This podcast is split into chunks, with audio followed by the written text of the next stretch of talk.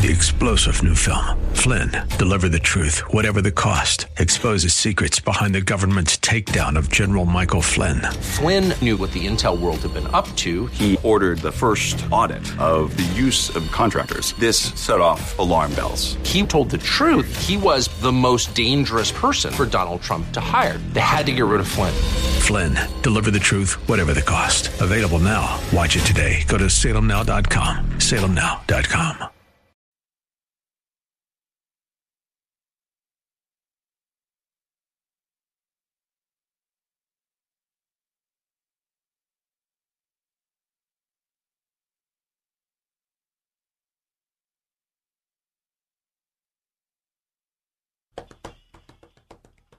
Well, good afternoon and welcome to the Tuesday edition of the Georgene Rice Show. A bit under the weather yesterday, so was away from the mic, but glad to be back. James Blend is engineering and producing today's program, and we're glad to have you with us. Today we're going to talk with John Zmirak. He is the co-author of The Politically Incorrect Guide to Immigration. We'll find out what we think we know that may not be entirely accurate when Mr. Zmirak joins us later this hour. First, taking a look at some of the developing news from the last couple of days, the president and his attorney, Jay Sekulow, clarified their previous statements about the controversial June 2016 meeting at the Trump Tower between Donald Trump Jr., campaign officials, and Russian lawyer. Well, more on that in a moment. At least 91 people are now dead and hundreds injured after a powerful earthquake rocked Indonesia's Lombok Island near Bali, and at least 63 people reportedly were shot, 10 fatally during the weekend in Chicago. Rahm Emanuel's job is hanging by a thread. Well, a suspicious black SUV and hundreds of leads are part of the investigation trying to determine where Molly Tibbetts may be. She was staying on the night. She was vanished in the home that's occupied by her boyfriend, who was away at the time. A neighbor revealed that this black SUV was seen circling the Iowa neighborhood where she was staying. We'll continue to follow that story as it develops. Well, President Trump's attorney, Jay Sekulow, blamed bad information for erroneously denying that the president had a role in drafting his campaign's response to a key 2016 meeting in June with a Russian lawyer at Trump Tower. I had bad information at that time and made a mistake in my statement, Sekulow said on Sunday on ABC This Week. In a situation like this, over time, facts develop. That's what investigations do.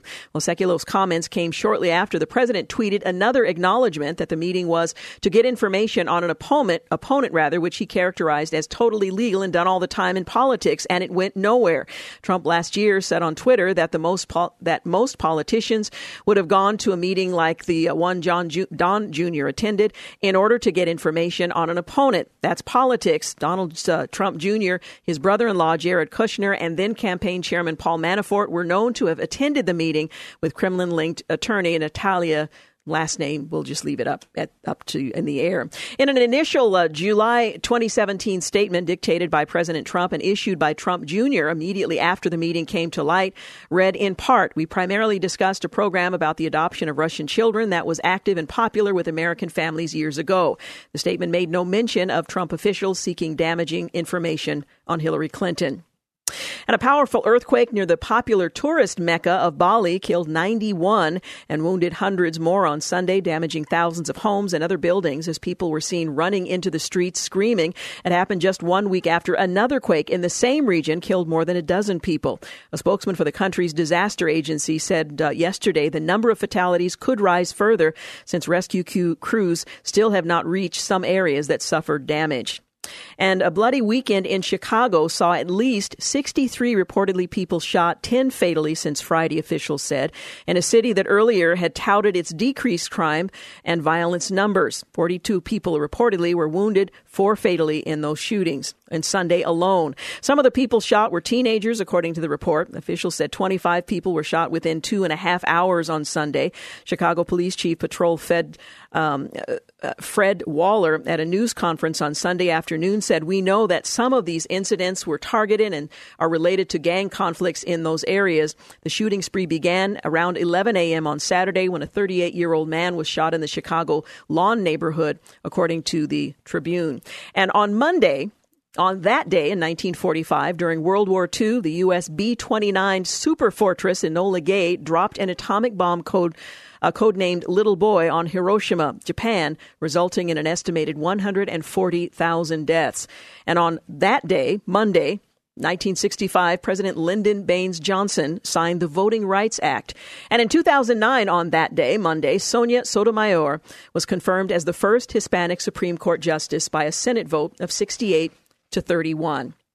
Also in developing stories today, several states held primaries, or are holding them now, primary votes, but all eyes will be on Ohio's pivotal congressional special election, which could provide a preview of the November midterms. And Rick Gates, Paul Manafort's ex-business partner, testified that he and his former Trump campaign manager friend, co-partner, conspired to commit fraud and admitted embezzling from Manafort. Well, under an executive order by President Trump, the first set of U.S. sanctions against Iran eased under the Obama nuclear deal went back into effect early today. And in an interview, prominent conservatives Charlie Kirk and Candace Owens spoke out about being harassed by alleged Antifa associates while trying to eat breakfast on Monday. And twin wildfires blazing in Northern California have become the largest in that state's history. And Rosie O'Donnell and Broadway stars led a sing-along protest against the president outside the White House on Monday night.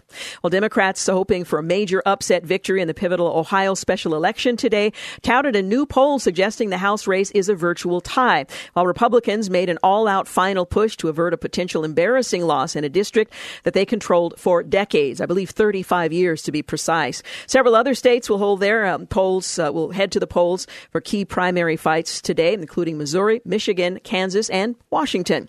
But the tight race for Ohio's wealthy and highly educated 12th congressional district, which has had a Republican representative for more than 35 years, is seen as a particularly crucial indicator of how President Trump's progress in office could be faring with conservatives. The contest today in Ohio is not a primary, but a special election to determine who will take the House seat held by retired Representative Pat Tiberi.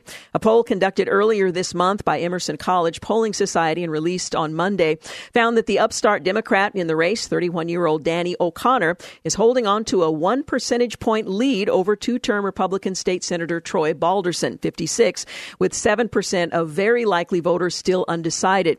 President Trump, who won the wealthy and highly educated district by double digits in 2016, went all in for Balderson with a last-minute rally on Saturday night. Now, just to put this into perspective, the representative who is retiring has been the chairman of a committee, and it's uncommon for a chairman of the committee who's term limited out to continue on to just serve as a member of a committee. And for many of the Republicans who have stepped aside this term, he sooner than others, that's the reason they're term limited out of their chairmanship. This is a special election, and whoever wins it will only serve until November. The November election, this same pair will face off to determine who will hold that seat for a full term. So that gives you a bit of perspective on that. Well, Rick Gates today took to the stand in the federal fraud case against his former business partner, ex-Trump campaign manager Paul Manafort, testifying that he and Manafort conspired to commit bank and tax fraud and that he embezzled hundreds of thousands of dollars from Manafort. Were you involved in criminal activity when you worked for Mr. Manafort? Federal prosecutor Greg Andres asked Gates after he took the stand. Yes, Gates replied. Did you commit crimes with Mr. Manafort? Andres asked. Yes, Gates said. Well, Manafort faces charges of bank and tax fraud related to his work in Ukraine, has pled not guilty to the charges. Gates, considered a star witness against Manafort, struck a deal with prosecutors to cooperate in the case against his former business partner. He, in fact, they said they would not oppose if the sentence were simply probation, whereas Manafort, against whom he is testifying, could face up to 60 years. The usually bearded Gates appeared in court clean-shaven on Monday and today. The day ended with the judge in the case ripping into prosecutors, telling them to expedite their case. He did very well when being questioned by prosecutors, didn't fare quite as well under questions from Manafort's counsel, which went to his credibility. Well, Iran sanctions have been restored. This is the first step of strict economic sanctions against Iran. It took effect midnight On Tuesday, target transactions rather that involve U.S. dollars, as well as the country's automotive sector, the purchase of commercial planes and metals, including gold.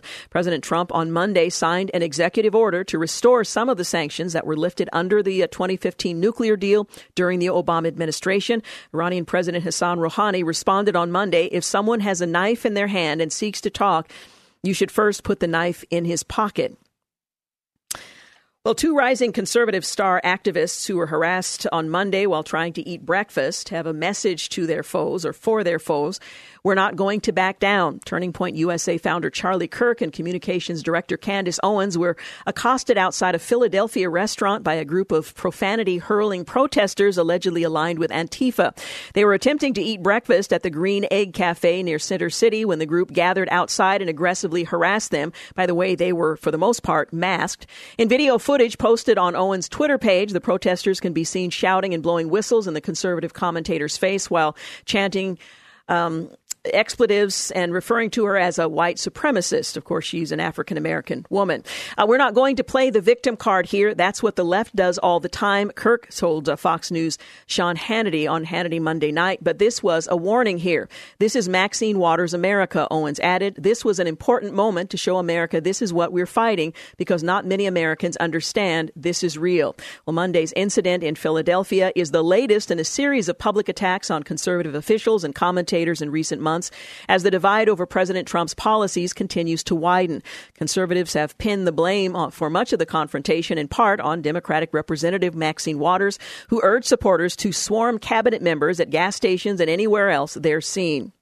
And two wildfires blazing in California, known as the Mendocino Complex Fire, became the largest recorded in state history on Monday, crossing a grim milestone. The fire in Calusa Lake in Mendocino counties has killed two people, burned 238,800 acres as of Monday. It has destroyed at least 143 structures, including 75 homes, according to Cal Fire officials. More than 9,000 structures remain under threat. The Mendocino Complex Fires, which encompass an area the size of Los Angeles, surpassed the Thomas wildfire in Ventura and Santa Barbara counties, which has burned 281,893 acres last year. The Northern California fires are burning a few miles apart and have been ablaze since the 27th of July.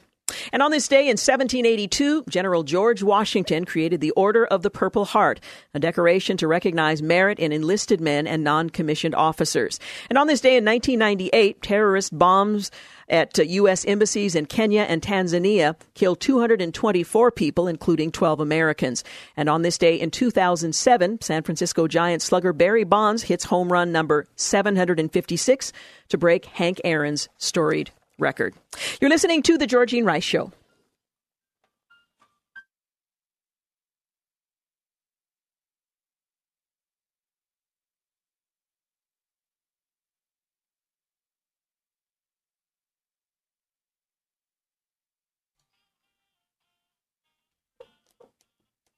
We're back 25 minutes after 4 o'clock. You're listening to The Georgene Rice Show. Coming up in our next segment, we'll talk with John Zmirak. He is the co-author of The Politically Incorrect Guide to Immigration, an America First Manifesto. We'll talk with him about that. Well, the fate of President Trump's proposed border wall returned this morning to a California courtroom where it appears likely to survive another round of judicial scrutiny. In a 40-minute hearing that went deep into the legal morass of which courts could properly hear challenges to the controversial plan, although it had become controversial because Congress had actually passed the building of a wall before they opposed it. Anyway, there seemed to be little appetite by the three appellate judges to rule that the administration's Department of Homeland Security has overstepped its authority. Earlier this year, a federal judge in San Diego said the president and the DHS, Homeland Security, were within their powers to erect new border walls, prototypes, and replace several sections of existing wall along the U.S.-Mexico border. That ruling also cleared the way for the government to waive any environmental laws that could impede construction of the wall, which Trump wants built to further secure the nation's southern border from illegal immigration hailing from Mexico and Latin America. Well, the state of California and several environmental groups joined together to challenge that decision, asking the court to reverse course. And the federal judge on Friday ordered a total restart of the Deferred Action for Childhood Arrivals, or DACA, program in a hit to the Trump administration. Last year, the administration announced its plan to phase out the program, which provides a level of amnesty to certain illegal immigrants, many of whom came to the United States as children. The order is not set to kick in right away, according to Politico, which notes that the government has until the 23rd of this month to file a motion to appeal that ruling by the U.S. District Judge John Bates. However, the judge denied a motion by the government to revise its earlier decision in April, which determined that the Department of Homeland Security decision to rescind DACA was unlawful, according to court documents. Well, following that decision, the court issued a 90-day stay, acknowledging that the DHS could possibly remedy the decision's inadequacy, at least in theory. That period of time is now over, the judge said. For the reasons explained below, the government's motion will be denied, the document read, although the Nielsen memo purports to offer further explanation for DHS decisions to rescind DACA. It fails to elaborate meaningfully on the agency's primary rationale for its decision, the judgment that the policy was unlawful and unconstitutional. So at least for now, until the government's disposition to appeal is made clear. Now, there's a new report that shows that government gave in the DACA program protection to thousands without doing much background checking. Historian Jacob Burckhardt once warned against being deceived by terrible simplifiers. If he hadn't died in 1897, you might be tempted to think he was writing about defenders of the previous administration's Deferred Action for Childhood Arrivals program. It's consistently characterized that all DACA recipients are innocent, law-abiding Phi Beta Kappa college graduates. They also treat anyone questioning DACA as a child hater. That's just one of the myths surrounding the program. And Hans von Spakovsky, Christopher Baldacci have written a piece for the Daily Signal regarding this new report that shows the government gave DACA protections to thousands who should not have been given. In view of the percentages, I'm not sure what the numbers would be, but they didn't do due diligence in determining who should have been a recipient. When President Trump last tried to rescind DACA, a program that the Obama administration implemented without legal authority or the approval of Congress, it was decried that the move was an attack on peace-loving immigrants. However, new research challenges that simplistic narrative. Recently, the U.S. Citizenship and Immigration Services did a comprehensive review of aliens who applied for benefits under DACA. Getting approved under the plan provided a period of deferred action, a promise that the individual would not be deported, as well as access to certain government benefits like Social Security and Medicaid. Well, the U.S. Citizenship and Immigration Services found that approximately 8% of DACA beneficiaries had previously been arrested, including for crimes such as assault, rape, and murder, yet were still approved. Judicial Watch, this is a small percentage. We're talking about 8%, and yet it does tell you that they weren't very careful about extending the protection. Judicial Watch warned back in 2013 that the DACA was very limited in its vetting procedures, woefully inadequate, and the data had proven it right. For those who think that during the Obama administration, the U.S. Citizenship and Immigration Services was actually checking the backgrounds of all DACA applicants, nothing could be further from the truth. It implemented a lean and light system in which only a few randomly selected DACA applicants were ever actually investigated, and only rarely was any of the information on the application itself verified. This was this new data from the U.S. Citizenship and Immigration Services contradicts claims that DACA has not been a shield for criminal aliens. The director, Francis Cisna, lamented, "The truth is that we let those with criminal arrests for sexually assaulting a minor, kidnapping, human trafficking, child pornography, and even murder be provided protection from removal." Not only were some of the beneficiaries, the so-called Dreamers, criminals before they received the deferred action, but a number of them committed crimes after they were given a free pass. And of that group of recipients, with the prior arrests, 13% of them, nearly 8,000,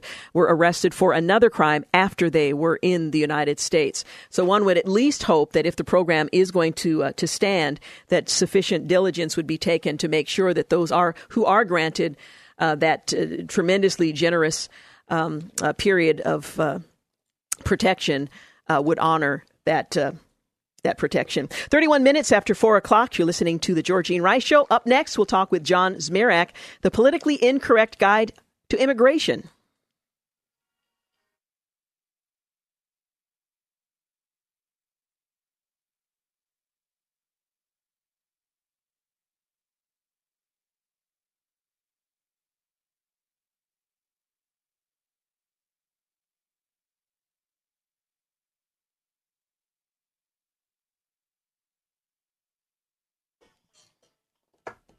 Hey, we're back 36 minutes after 4 o'clock. You're listening to The Georgene Rice Show. Well, America's immigration crisis is out of control. Unregulated immigration has led to an increase in crime, a loss of working class jobs, an inflated welfare state, an elevated amount of terror threats on our home territory. The clash of differing emotions, facts, and opinions reveal that this issue is not simply a nationwide disagreement. It's an American crisis, so says my next guest and his co-author. In The Politically Incorrect Guide to Immigration, John Zmirak and Al Parada, they debunk the most deceptive myths on this complex policy issue and reveal the huge implications that lie ahead for our nation's future.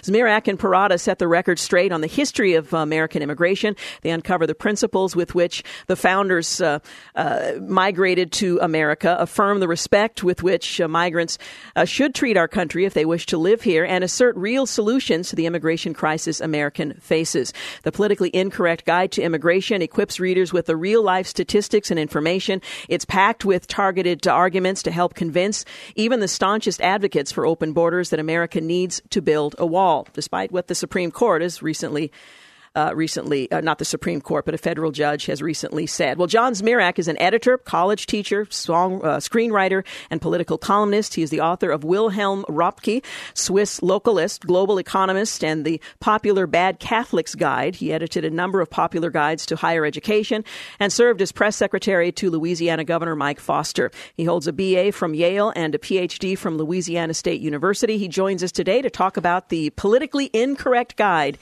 to Immigration. Welcome. It's always a pleasure to have you with us. Thank you. You gave such a great intro. I feel like I don't have to say very much. So I'm happy to talk to you. This book is really important because of the politics. The politics right now are that the Democratic Party has written off the American working class. They've even written off most of the minority community. They don't care what happens in Chicago. They don't care about the shootings in the ghetto. They don't care about the blue-collar wages being flat for the last 50 years, adjusted for inflation.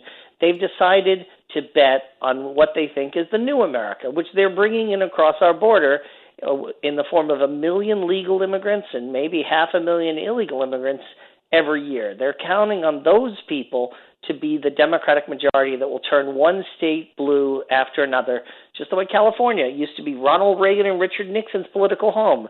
Now it's, Republican couldn't get elected dog catcher there. So that's their model for winning power in America. They're unhappy with the electorate, so they've decided to dissolve them and import a new American people. What is the main thing that the average American thinks they understand about immigration but may be mistaken, particularly in this climate?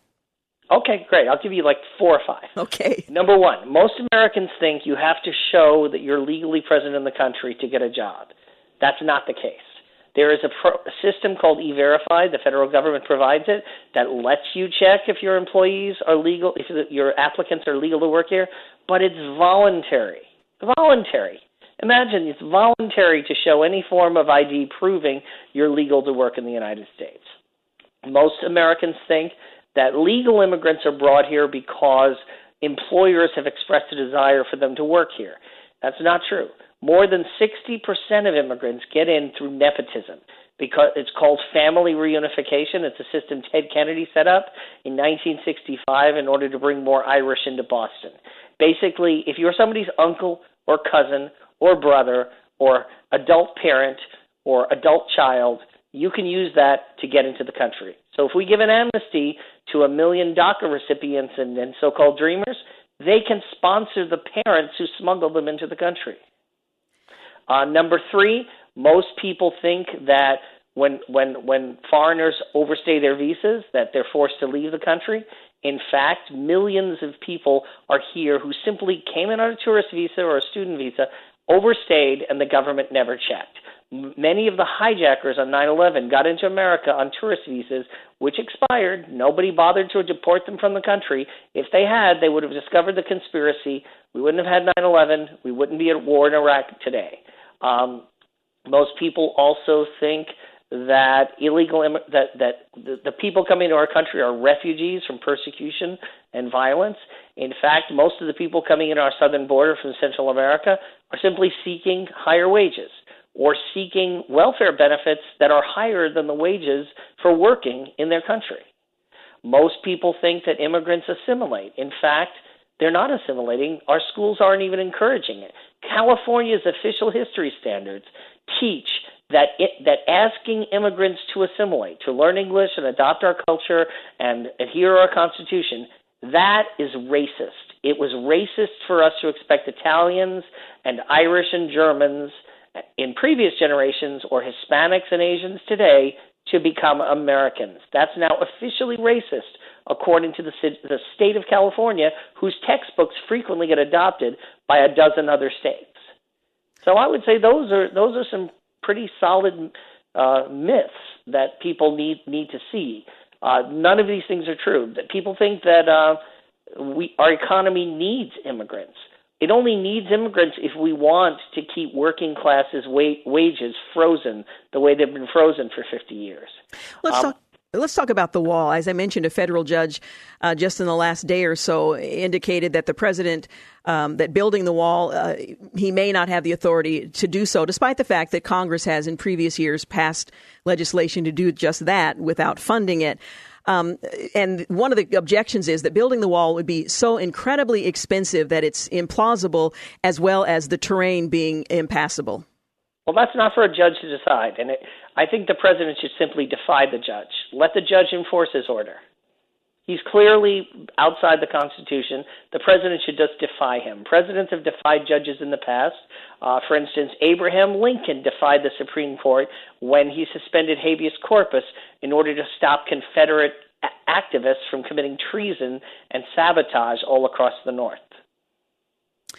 Now, illegal immigration, we assume, is a benefit to the United States. But one of the things that you write about is the cost of illegal immigration and the cost to American taxpayers. Tell us what that cost is and where that money goes. Well, I don't have the numbers right in front of me, but Steve Camarota of the Center for Immigration Studies estimated that the cost of providing free education and Medicaid and welfare to family members of illegal immigrants. Let's say they come here and they have kids and the kids are citizens, they get welfare. The cost of building a wall in 5 years or less, we would cover the cost of building the entire wall by the money saved on welfare benefits provided to family members of illegal immigrants. And frankly, illegal immigrants who show up at the emergency ward, they have to be treated. They have to be taken care of. Who pays for that? Americans pay for that. Employers who use illegal immigrants don't have to provide insurance or health benefits or safety. They don't worry about safety things because nobody's inspecting them. Workman's comp, none of that. They just drop the people off at the emergency ward when they get injured, and the taxpayer pays for it, and that employer has a cost advantage against any honest employers who are using legal American workers. I once saw a documentary about a gardening company in Los Angeles that only wanted to use people who were legally present in the United States, most of them Hispanics, but, Hispanic citizens. That company went bankrupt because it could not compete with the sweatshop labor of companies using illegals. You make the point in the book that competition from immigrants costs American workers $450 billion a year. I assume that's illegal immigration? Illegal immigration, and I think also just newly brought in low-skill immigrants who bring down the wages of the native working class. And so teenagers don't get entry-level jobs. High school dropouts born in America whose parents might be veterans, they don't get jobs. They can't afford to work for the very low wages that people are willing to accept who just got here from a third world country and are willing sometimes to live 12 and 13 of them to a house. Now, we're going to take a quick break. When we come back, we're going to take a look back at 19th century immigration, for example, and the response they had to the challenge of living in America. So we'll continue our conversation in just a few moments. Again, we're talking this afternoon with John Zmirak. The book is The Politically Incorrect Guide to Immigration. We'll be back.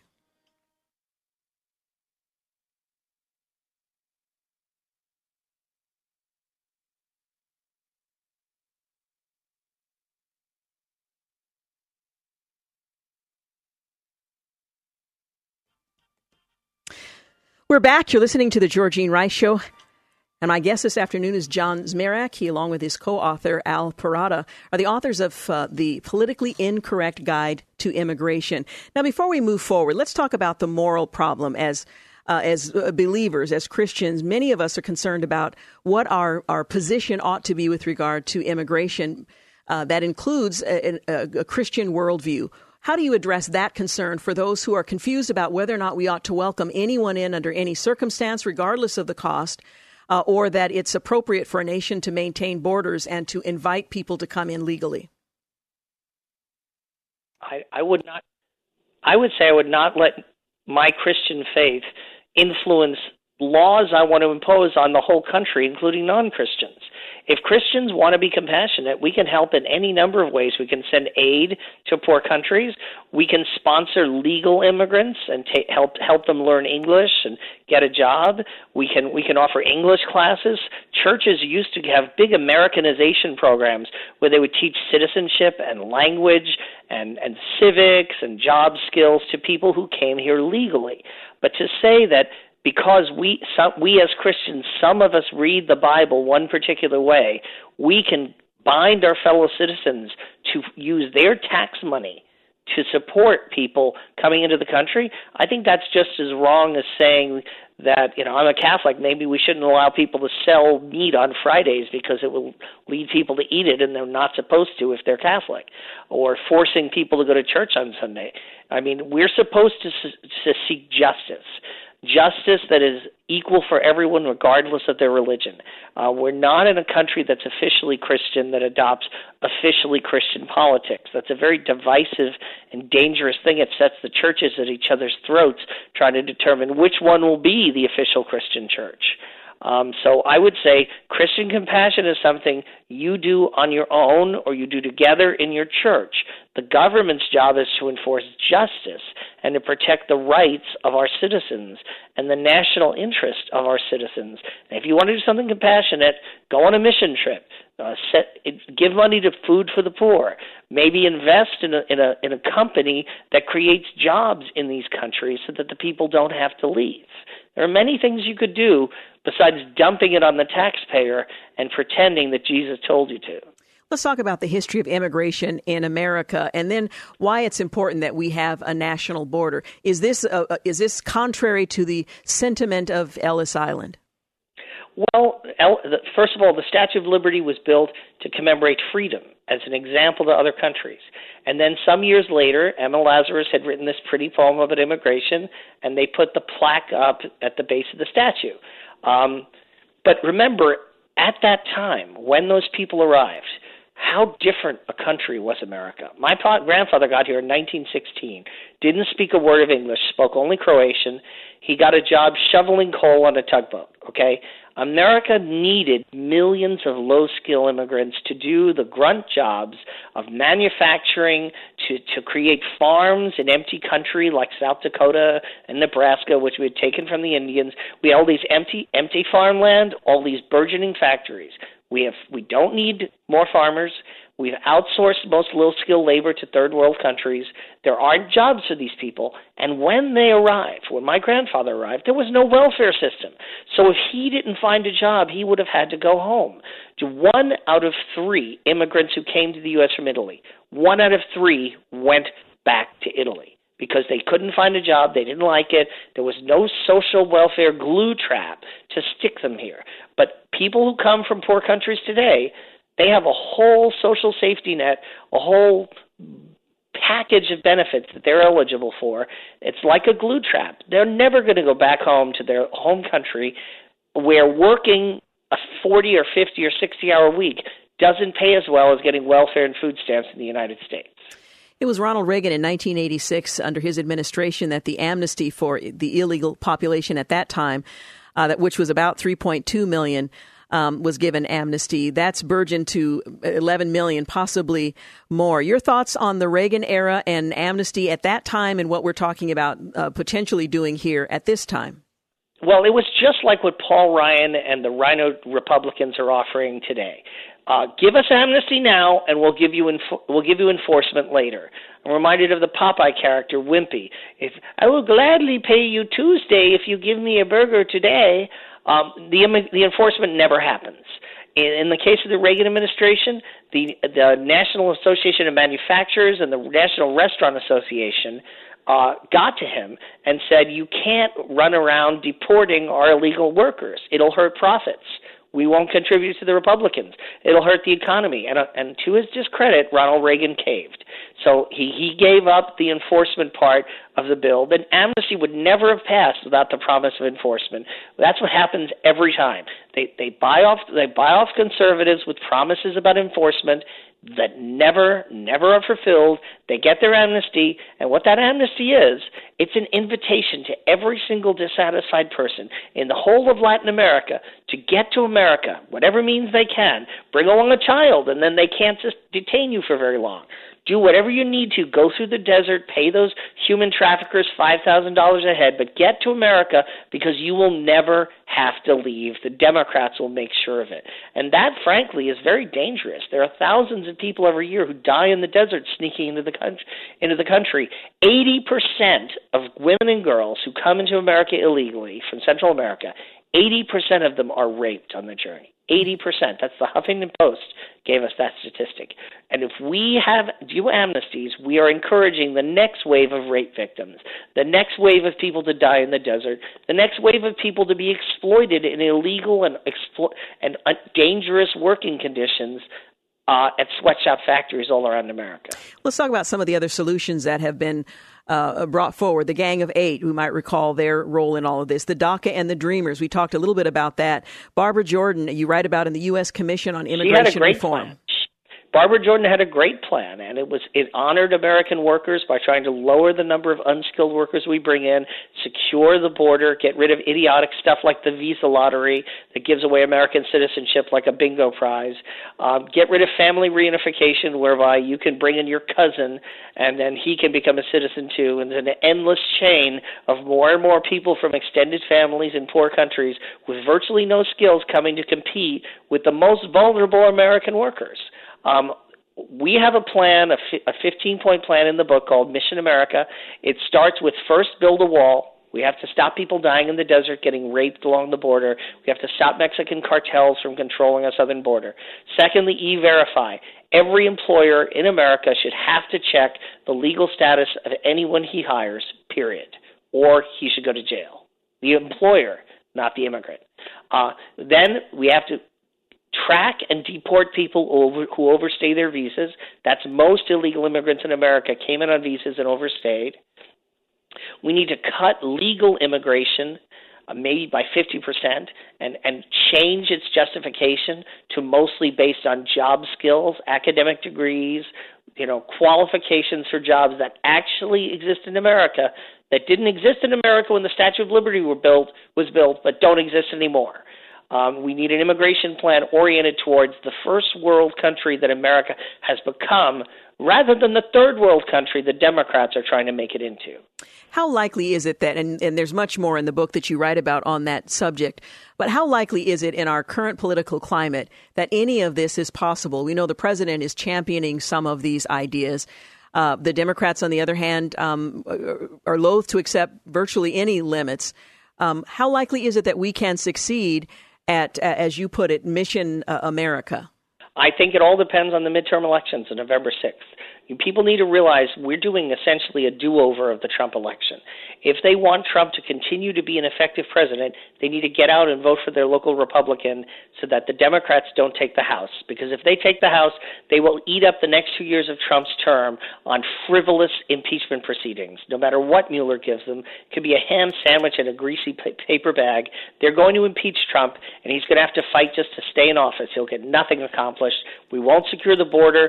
We won't build up our military. We might not even be able to disarm North Korea. All of this hinges on the upcoming congressional election. So really, it's up to America. If Americans want a do-nothing, lame-duck president for the next 2 years and crazy socialists like Maxine Waters and Alexandria Ocasio-Cortez turning America into the likes of Venezuela or Cuba, well, then stay home or vote Democrat. But if we get a Republican House, after the election, I think Trump will be empowered. We'll probably have a new speaker, maybe Jim Jordan, who's actually a conservative.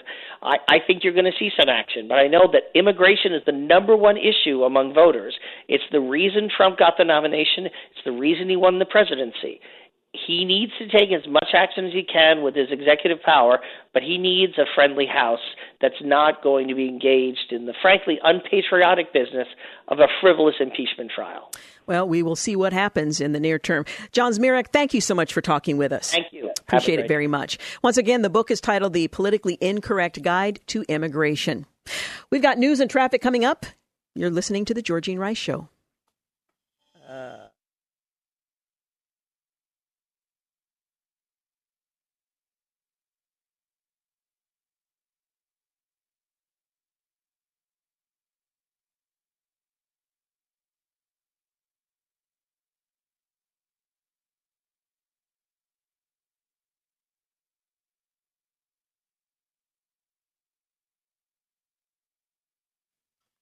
Well, good afternoon and welcome to the second hour of the Georgene Rice Show. 8 minutes after 5 o'clock is our time. Hey, I want to let you know the men's roundup. Yeah, they're rounding up right now. Okay, they're taking registration. This is the Christian Men's Camping Retreat and Conference, September the 7th through the 9th at Camp Tadmor in Lebanon, Oregon. Matt Michelatos is the speaker. He's an author and a missionary. Musical guests include Consumed by Fire and Paul Wright, as well as Rapture Ruckus. James, do you know Rapture Ruckus? Yes. Anyway, you can enter online today to win 2 free tickets at kpdq.com. We'd like to encourage you to do just that. And mark your calendars. Michael Jr., the More Than Funny Tour. I probably should have stayed home another day. I'm not feeling great.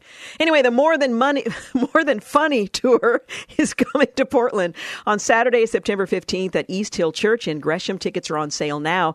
General admission is $20 in advance, $25 at the door, and VIP Gold Circle tickets can also be purchased. Go to kpdq.com or use your KPDQ mobile app for more details. Michael Jr. coming to Portland once again in September. Well, the U.S. posted another solid spurt of hiring in July, showing that companies are still able to find enough workers to meet the growing needs of a rapidly expanding U.S. economy. Some 150,000 new jobs were created last month, despite widespread complaints among businesses about a shortage of skilled labor. The Labor Department said this was on Friday. The increase in hiring fell below 195,000 MarketWatch forecast, but job gains in May and in June were stronger than previously reported. The smaller gain in employment was also a result of governments cutting jobs in education during the summer break and the closure of Toys R Us. Otherwise, hiring may have topped 200,000. So that's pretty good news. Well, the legal pressures facing Michael Cohen, they're growing. A wide-ranging investigation of his personal business affairs and his work on behalf of the former client, Donald Trump, before he was President Trump and even after. In previously unreported developments, federal prosecutors in New York are examining whether Mr. Cohen committed tax fraud. According to those familiar with the case, federal authorities are assessing whether Mr. Cohen, his income from his taxi medallion business was underreported in federal tax returns. That income included hundreds of thousands of dollars received in cash and other payments over the last 5 years. Prosecutors also are looking into whether any bank employees improperly allowed Mr. Cohen to obtain loans for which he didn't provide adequate documentation. Now, in particular, federal investigators are looking closely at his relationship with Sterling National Bank, which provided financing for his tax medallion business, including whether Mr. Cohen inflated the value of any of his assets as collateral for loans, according to those familiar with the matter. Convictions for federal tax and bank fraud can carry potentially significant prison sentences, which could put additional pressure on Mr. Cohen to cooperate with prosecutors if he's charged with those crimes, according to former federal prosecutors. As part of the inquiry into Mr. Cohen's relationship with banks, federal authorities have been investigating whether he made misrepresentations or false statements on loan applications. Meantime, federal prosecutors subpoenaed Mr. Cohen's former accountant, Jeffrey Getzel, who was responsible for preparing many of his financial statements submitted to banks. Mr. Getzel also served as an accountant for Evgeny Gene Friedman, a taxi medallion manager who worked with Mr. Cohen, according to public court records. He's cooperating with federal prosecutors in the investigation. Mr. Cohen's lawyer declined to comment out of respect for the ongoing investigation. Mr. Cohen had previously denied any wrongdoing, but that's going to be difficult to maintain given this new charge. A lawyer for Mr. Friedman, Patrick Egan, said Mr. Friedman's interest. I cannot make any public statement regarding any ongoing criminal investigation. So that's that. Well, a spokesman for the Manhattan U.S. Attorney's Office declined to comment. The Federal Bureau of Investigation and the Manhattan U.S. Attorney's Office have been investigating Mr. Cohen for bank fraud, campaign finance violations, and other possible crimes related to his personal business interests and his effort to conceal negative information about the president, including claims by two women who have said that they had encounters with Mr. Trump, according to the Wall Street Journal. Well, Mr. Trump has denied relationships with either of the women.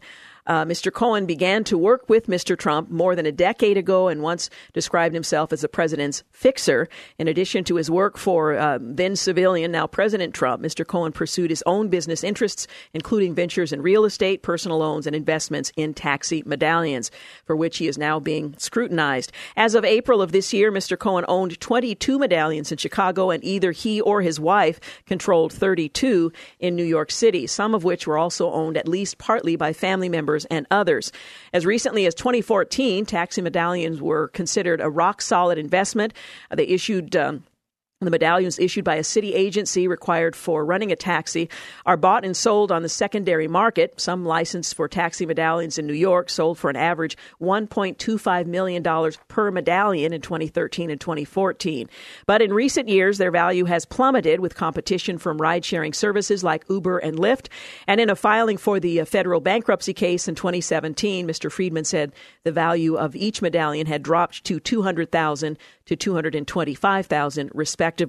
Well, even as Mr. Cohen is being investigated for possibly underreporting his income to evade federal taxes, prosecutors are also looking into whether he overstated his income in loan applications and refinancing efforts, according to people familiar with that matter. Well, Sterling, a midside Rockland County, New York bank with about $30 billion in assets as of March of this year, backed the companies through which Mr. Cohen owns the New York medallions, according to court filings. So in addition to disclosing information that was subject to client attorney privilege, he's also in trouble for other issues as well.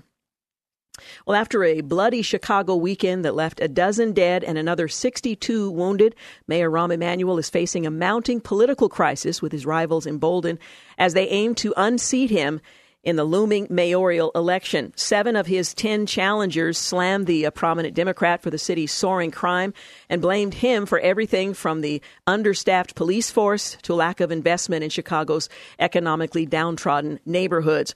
Rahm Emanuel has tried to fend off the attacks while calming an alarmed electorate. But the latest violence has only fueled the calls for his ouster and political change in the February election. What happened over the weekend is absolutely horrific and unacceptable, former Chicago Public Schools CEO and mayoral candidate Paul Vallis, according to the Chicago Tribune. He said, unfortunately, we've had too many of them. There is no solution for providing the police resources we need to close this gap. Well, Vallis blamed Emanuel for permitting the police department's detective division to be gutted through attrition and accused him of shifting officers to various sections of the city for political reasons. And that will certainly be a race to watch in February in the city of Chicago. We're going to take a break. 15 minutes after 5 o'clock is the time. You're listening to The Georgene Rice Show.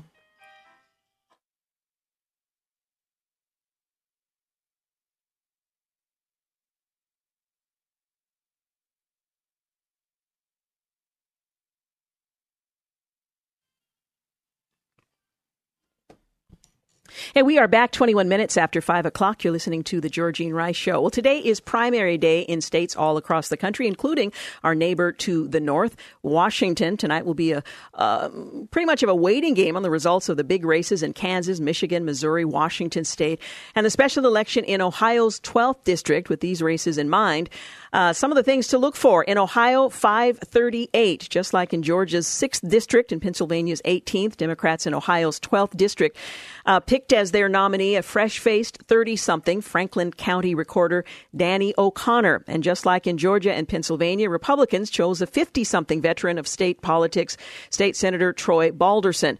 Like his Democratic antecedents, O'Connor had outraised his opponent in campaign cash, deploying that advantage early on TV ads, burnishing his centrist bona fides. He tied himself with Republican Governor John Kasich and explicitly promised not to vote for Nancy Pelosi for Speaker, although he may have given back some of that yardage when he said on MSNBC that he would support whoever the Democratic Party puts forward instead of allowing Republicans to control the House.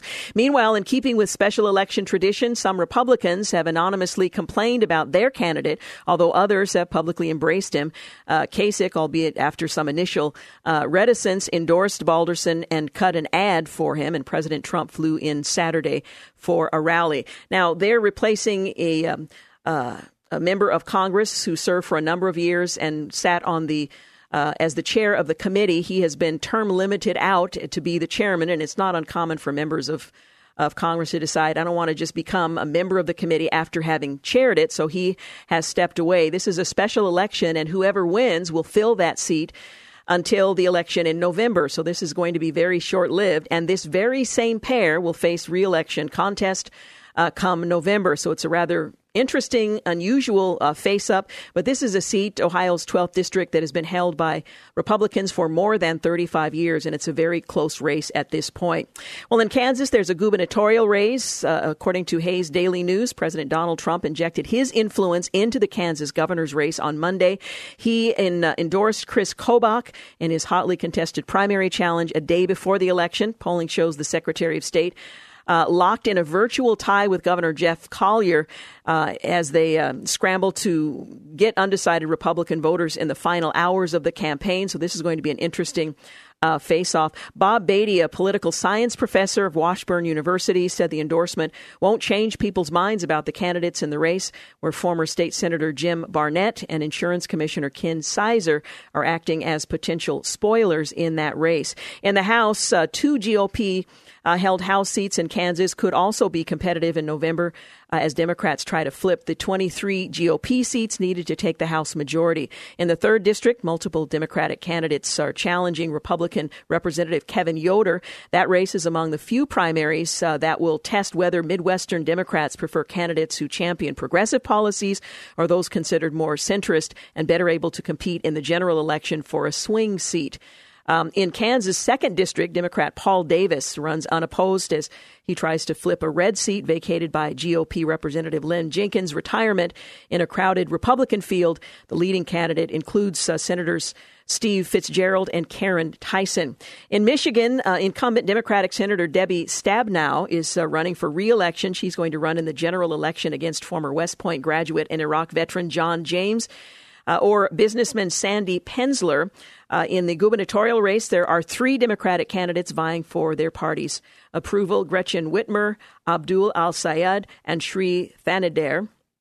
So some interesting races there. Also in Missouri, in Washington, voters there are deciding, which you, our Washington listeners, know, which candidate will advance to the November ballot in 10 congressional races, a U.S. Senate seat, dozens of legislative contests in the state's primary election.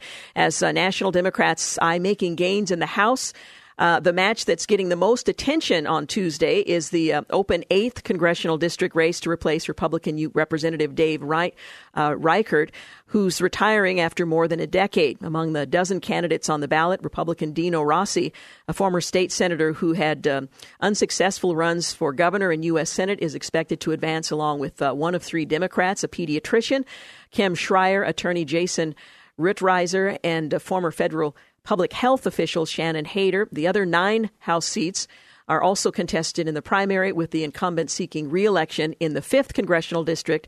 Incumbent Kathy Morris Rogers is expected to advance to November, along with the Democrat Lisa Brown, although that's not determined until Washington voters actually cast their ballots. But this is what they're looking at. So races to watch in Washington, in Missouri, Michigan, Kansas, and Ohio being the big one, at least for those who are trying to forecast what the November election the midterm election might look like. So we'll see what actually happens. And the rise of democratic socialism has been one of the key developments in the Democratic Party in recent years. It doesn't reflect the whole of the party, but it is gaining in acceptance and embrace, first with the popularity of Senator Bernie Sanders, and more recently, Alexandria Ocasio-Cortez's primary win over party mainstay Representative Joe Crowley in New York. That was an upset that few expected. One of the ways the movement is presented is with the claim that this is not your grandfather's socialism or the socialism of the former Soviet Union, Venezuela, or other failed states. It's more Scandinavian health care than overthrowing the bourgeois.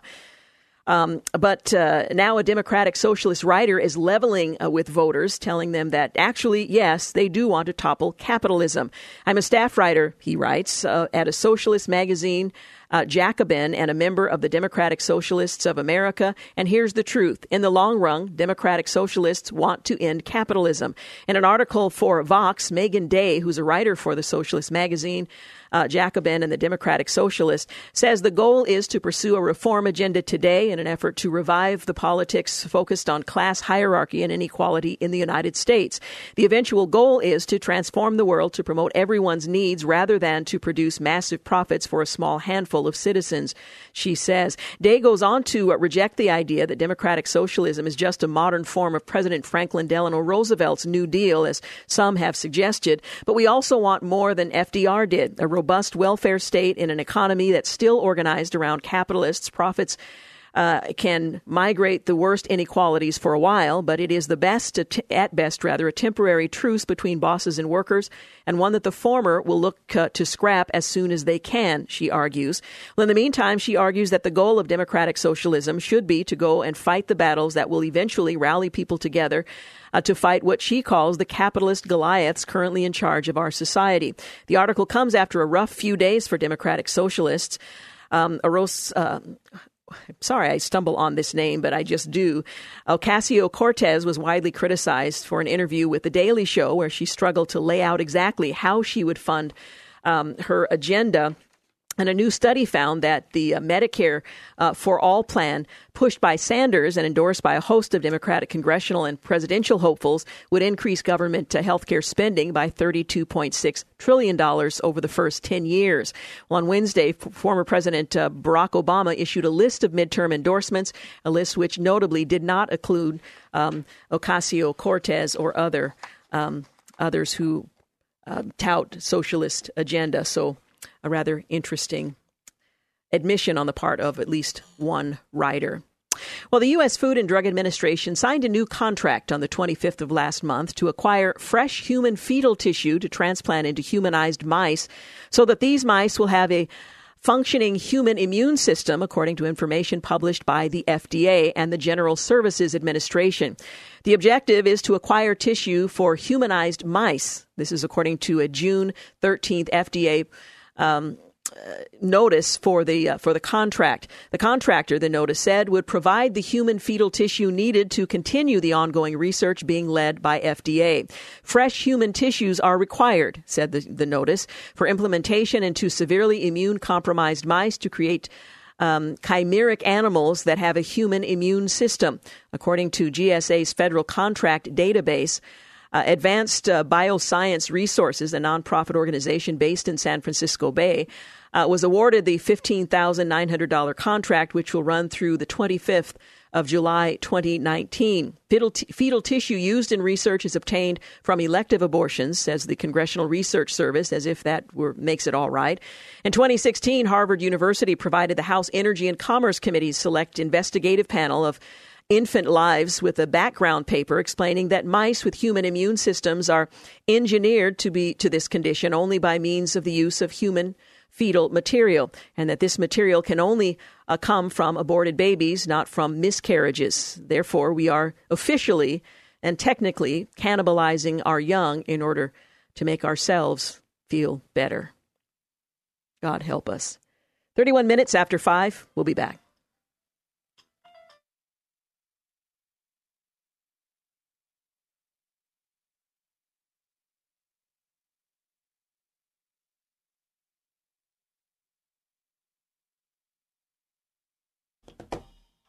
Well, good afternoon and welcome back. You're listening to The Georgene Rice Show. Well, a leaked memo circulating among Senate Democrats contains a host of authoritarian proposals that would regulate digital platforms. It purportedly is a way to get tough on Russian bots and fake news. It's to save American trust in our institutions, democracy, free press, and markets, it suggests. We need unprecedented and undemocratic government intervention into online press and markets, including comprehensive data protection legislation of the sort enacted in the EU. Well, titled Potential Policy Proposals for Regulation of Social Media and Technology Firms, the draft policy paper that was penned by Senator Mark Warner and leaked by an unknown source to Axios, the paper starts out by noting that Russians have long spread disinformation, including when the Soviets tried to spread fake news, denigrating Martin Luther King. Here he fails to mention that the Americans in charge at the time did the same, but now it's different because of technology. It goes on. Today's tools seem almost built for Russian disinformation techniques, Warner opines, and the ones to come, he assures us, will be even worse. Well, here is what he is suggesting, how Warner is suggesting we deal with this new challenge. The paper suggests forcing social media platforms to authenticate and disclose the geographic origins of all user accounts or posts. Now, in some cases, that might seem like a very helpful thing. In other places, it's a bit troubling.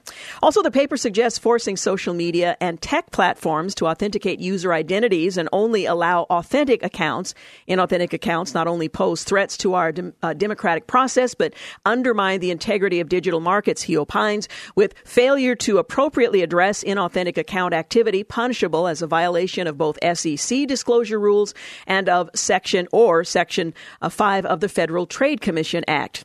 Warner's paper suggests forcing companies to somehow label bots or be penalized. No word from Warner on how this is remotely feasible. Now, these would be subject to all sorts of heightened rules and controls, according to the paper, offering Google Maps as an example of the kinds of apps or platforms that might count. Now, the law would not mandate that a dominant provider offer this service for free, Warner goes on to write. Rather, it would be required to offer it on reasonable and non-discriminatory terms provided by the government. In other words, the government would figure out how much this would cost you. This mandate would cost users. Now, other proposals include more disclosure requirements for online political speech, more spending to counter supposed cybersecurity threats, more funding for the Federal Trade Commission, a requirement that companies' algorithms can be audited by the federal government, and this data share with universities and others, and a requirement of interoperability between dominant platforms. Now, the paper also suggests making it a rule that tech platforms above a certain size must turn over internal data and processes to independent public interest researchers. Independent. So they can, and they would be appointed by and overseen by the government, so they can identify potential public health, addiction effects, anti-competitive behavior, radicalization, scams, user-propagated misinformation, which today is defined as information I disagree with, and harassment data that could be used to inform actions by regulators or Congress. And of course, these include further revisions to Section 230 of the Communications Decency Act, recently amended by Congress, to exclude protections for prostitution-related content. A revision to Section 230 could provide the ability for users to demand takedowns of certain sorts of content and hold platforms liable if they don't abide. It says, while admitting that attempting to distinguish between true disinformation and legitimate satire could prove difficult. And that, of course, is putting it mildly. The proposals in the paper are wide-ranging and in some cases even politically impossible. It raises almost as many questions as they answer, Matthew Ingram, putting it very mildly, at the Columbia Journalism Review, points out. So how does this all happen? In order to protect our democracy, we have to undermine it completely. Well, I won't go on into the details, but this paper is circulating among Senate Democrats with a host of authoritarian proposals that you and I would have to pay for in more ways than just our pocketbook in terms of maintaining the free exchange of ideas, which is already being seriously challenged. Well, Twitter reinstated the account of conservative Candace Owens, the Turning Point USA communications director, following a backlash for her 12-hour ban from Twitter after she mimicked the racist tweets of the New York Times recent hire Sarah Jiang, who swapped words such as white with black, making a point. Jiang has long been well documented. She has quite a history. That is anti-white, it's anti-male, and anti-police in her tweets. I won't even repeat them. You can look them up if you're interested, but they're offensive, and I won't even repeat them. But she's tweeted some there's no question about satire. There's no question that they're just racist tweets. Well, despite criticism of her tweets, the New York Times is standing by her. In fact, they've appointed her to serve on the board of their editorial staff in an attempt to expose the double standard of the New York Times and the left in general. Conservative Candace Owens, she copied Jiang's tweets, but swapped out the words white and men for black, Jewish, and women, making the point that if you were to direct these kinds of comments to these members of these groups, it would be completely found to be unacceptable. In an attempt to expose that double standard of the New York Times and the left in general, that's what she did. Well, Twitter acted swiftly. They banned her for 12 hours. Twitter cited her tweets about Jews as the reason for the ban, according to the Daily Caller.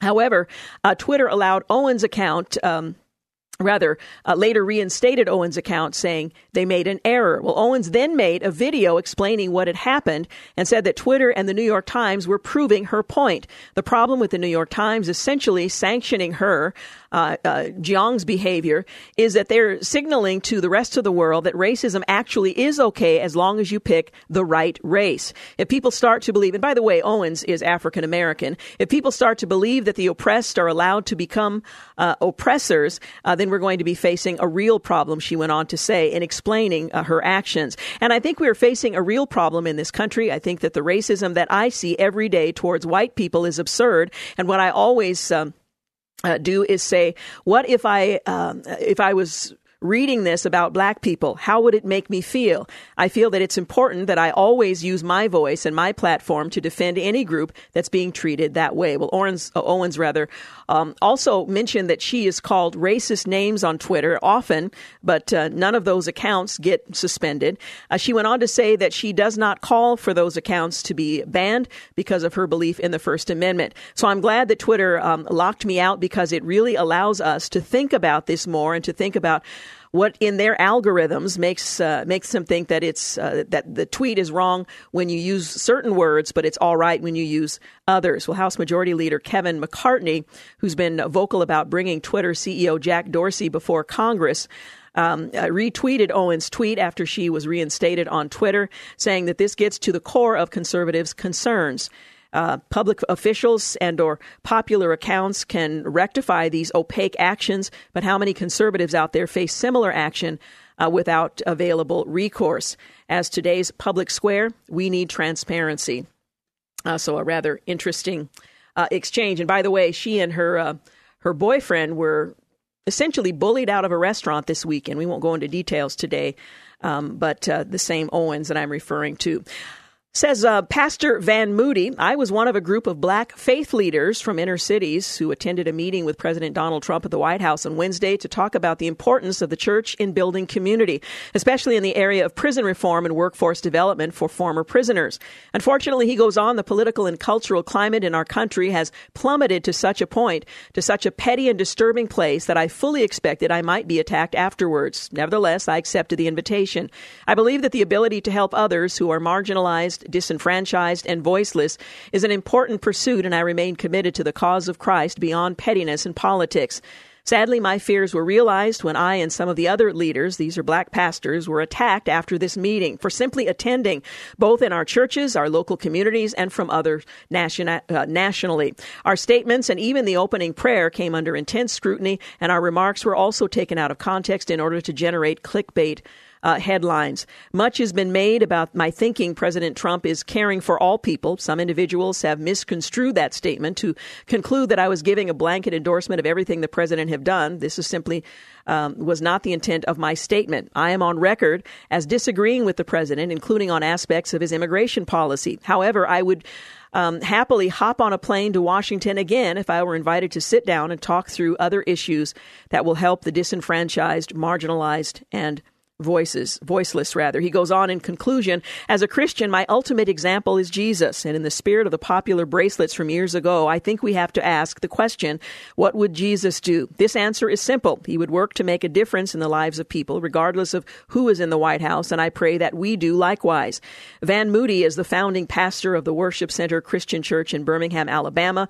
He's the author of a forthcoming book, Desired by God, Discover a Strong, Soul-Satisfying Relationship with God by Understanding Who He is and How Much He Loves You. His attempt to live that out was sorely criticized from last week. We're going to take a quick break, and when we come back, we will wrap things up. You're listening to The Georgene Rice Show.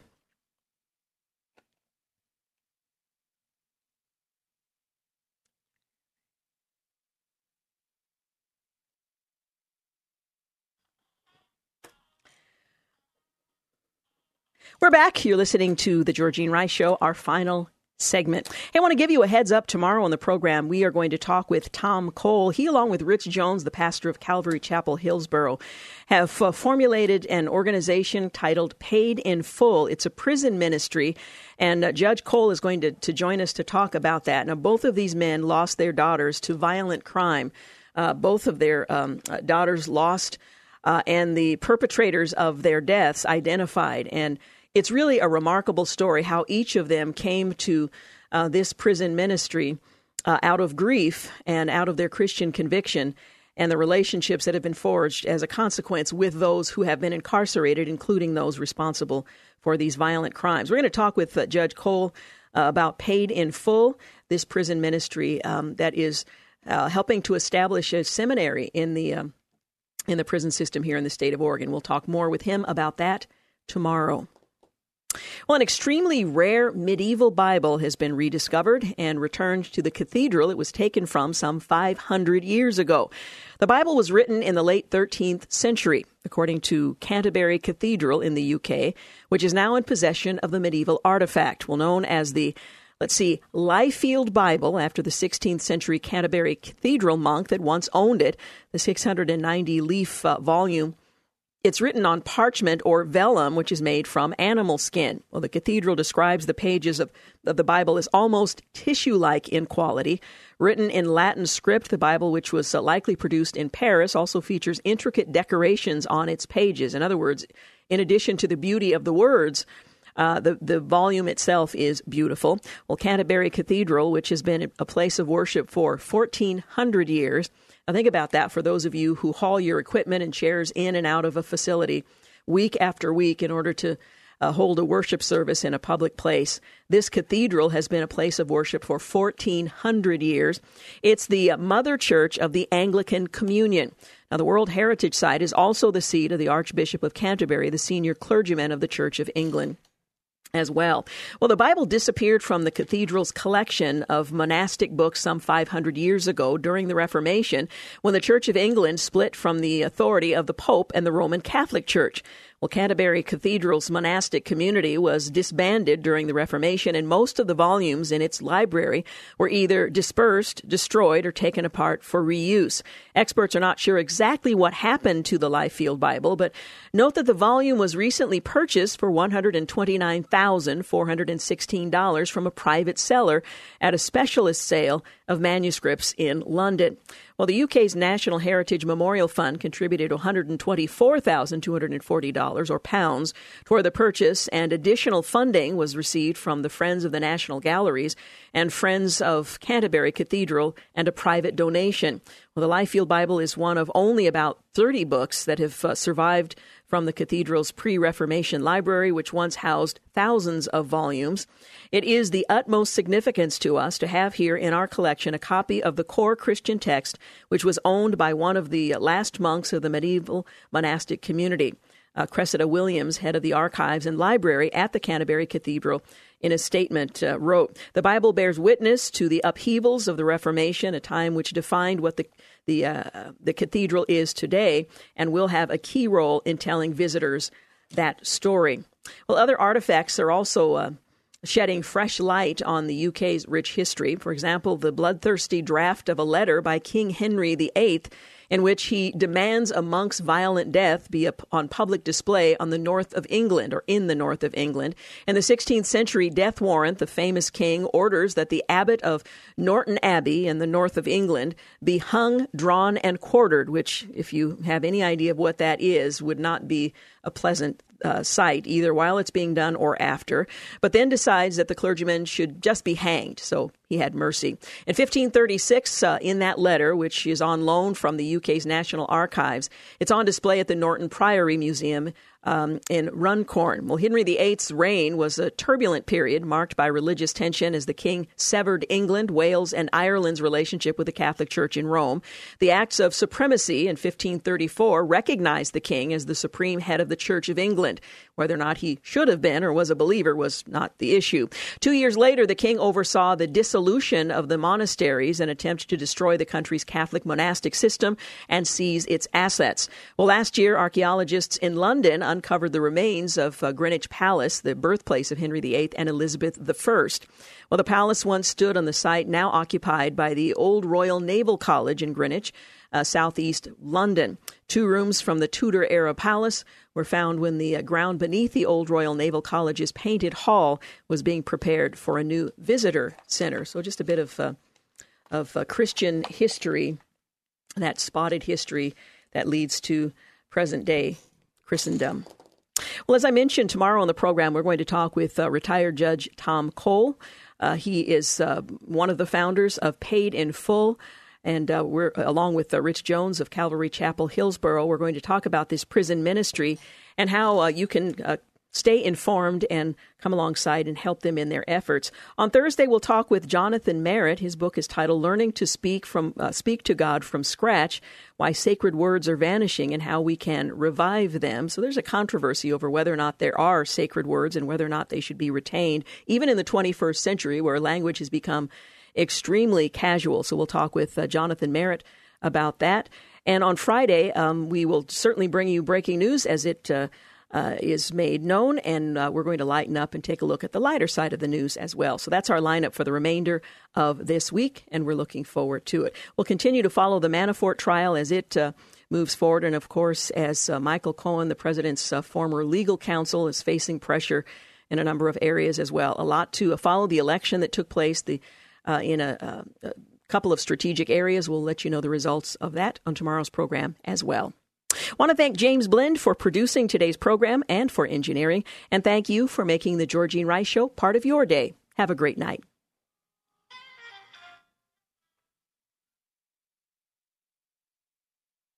Three-star General Michael J. Flynn, head of the Pentagon Intelligence Agency, knew all the government's dirty secrets. He was one of the most respected generals in the military. Flynn knew what the intel world had been up to. He understood its funding. He ordered the first audit of the use of contractors. This set off alarm bells.